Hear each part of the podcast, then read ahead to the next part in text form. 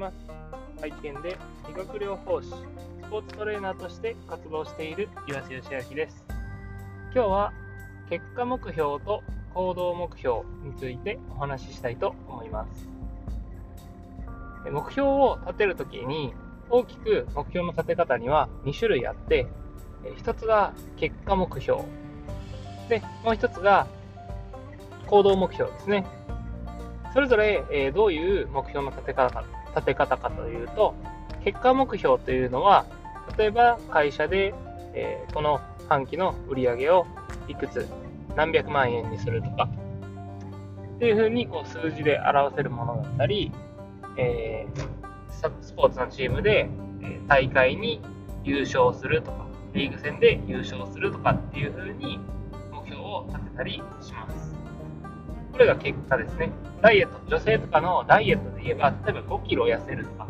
っていうふうにこう数字として結果が出た、出なかったっていうものが、はっきりするものが結果目標になります。で、この結果目標の、えー、メリットとしては、マンネリ化を防いで緊張感を持たすことができる。そして、えー、達成した時のこう喜びっていうのがこう大きいっていうことがですね、結果目標のメリットとしてあります。反対にデメリットとしては、その結果に対してのプレッシャーが大きくなって、不安やストレスを感じやすいという部分があったり、うまく達成できなさそうだなとかっていうふうにこう、モチベーションがですね、低下してしまったりした時に、行動が止まってしまうというのが、結果目標のデメリットとしてあります。で、次はですね、行動目標ですね。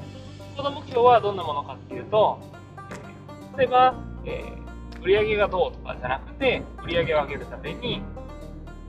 例えば1日5件アポイントを取るとか、っていうのもこう一つの、えー、行動目標ですし、トレーニングを週に3回はやるとか、毎日30分歩くとか、毎日インターバル走をするとかっていうふうにこう何かしらの行動の目標を立てることを行動目標と言います。で、これは、えー、目標の立て方によってはマンネリ化してしまいやすかったりだとか、えー、っていうのがこう緊張感がなくなってしまうっていうところがデメリットとしてあります。だけど、えー、メリットとしては結果にですね左右されずに行動を続けやすいというところが行動目標のですねメリットになります。で、えー、例えば行動目標だけだと何のために続けてるんだろうなって思ってしまうことがあったりするので、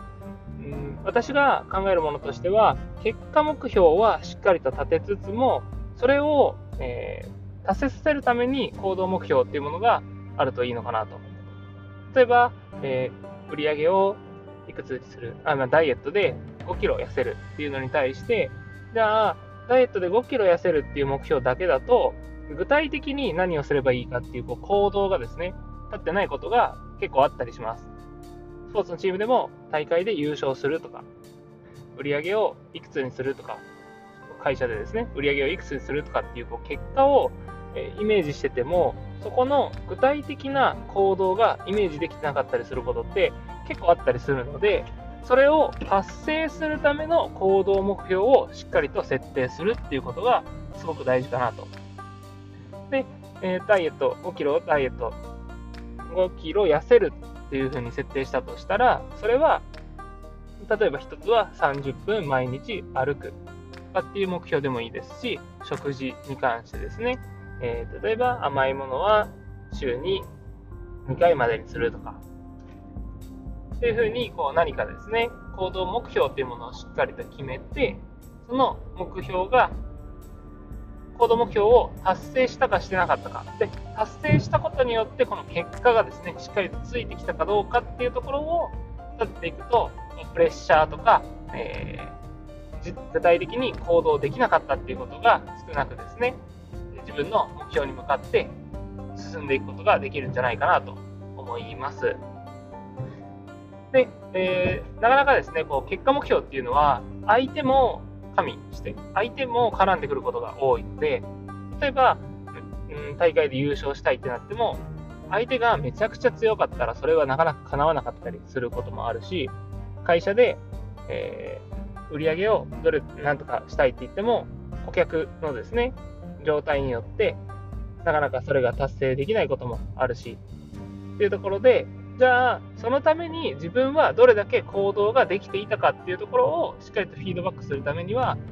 結果目標でなんとなくこうぼんやりしてしまうだけじゃなくて、行動目標をですね、しっかりと立てて、えー、実際にどう行動したか。で、その行動で結果が出ていなかったときに、じゃあ、もっとどういう行動ができるかっていうふうに落とし込んでいくと、いいモチベーションを保ったままですね、行動をし続けることができるんじゃないかなと私自身は感じているので、ぜひですね、皆さんも結果目標と行動目標をうまくバランスよく立てて行動していってみてはいかがでしょうか。私の経験上を、これまで、えー、結果目標をですね、立てることは多かったんですけど、本当にですね、こう具体的な目標を、行動目標をちゃんと立てずに、なんとなく努力していたとか、なんとなく取り組んでいたっていうことが、私個人としては結構多かったので、もし私のようにですね、え、行動目標をうまく立てれてなかった人は、その行動目標っていうのをしっかりと、え、立てていくと、絶対に、え、いい結果は得られていくと思いますし、そこで、えもし結果がついてこなかったとしても、そのために自分がこんな行動ができたっていうのはこうポジティブにですね、捉えていいと思うので、ぜひですね、皆さんも行動目標というものを、え意識していきましょう。というわけで今日は結果目標と行動目標についてお話しさせていただきました。お聴きいただきありがとうございます。ではまた。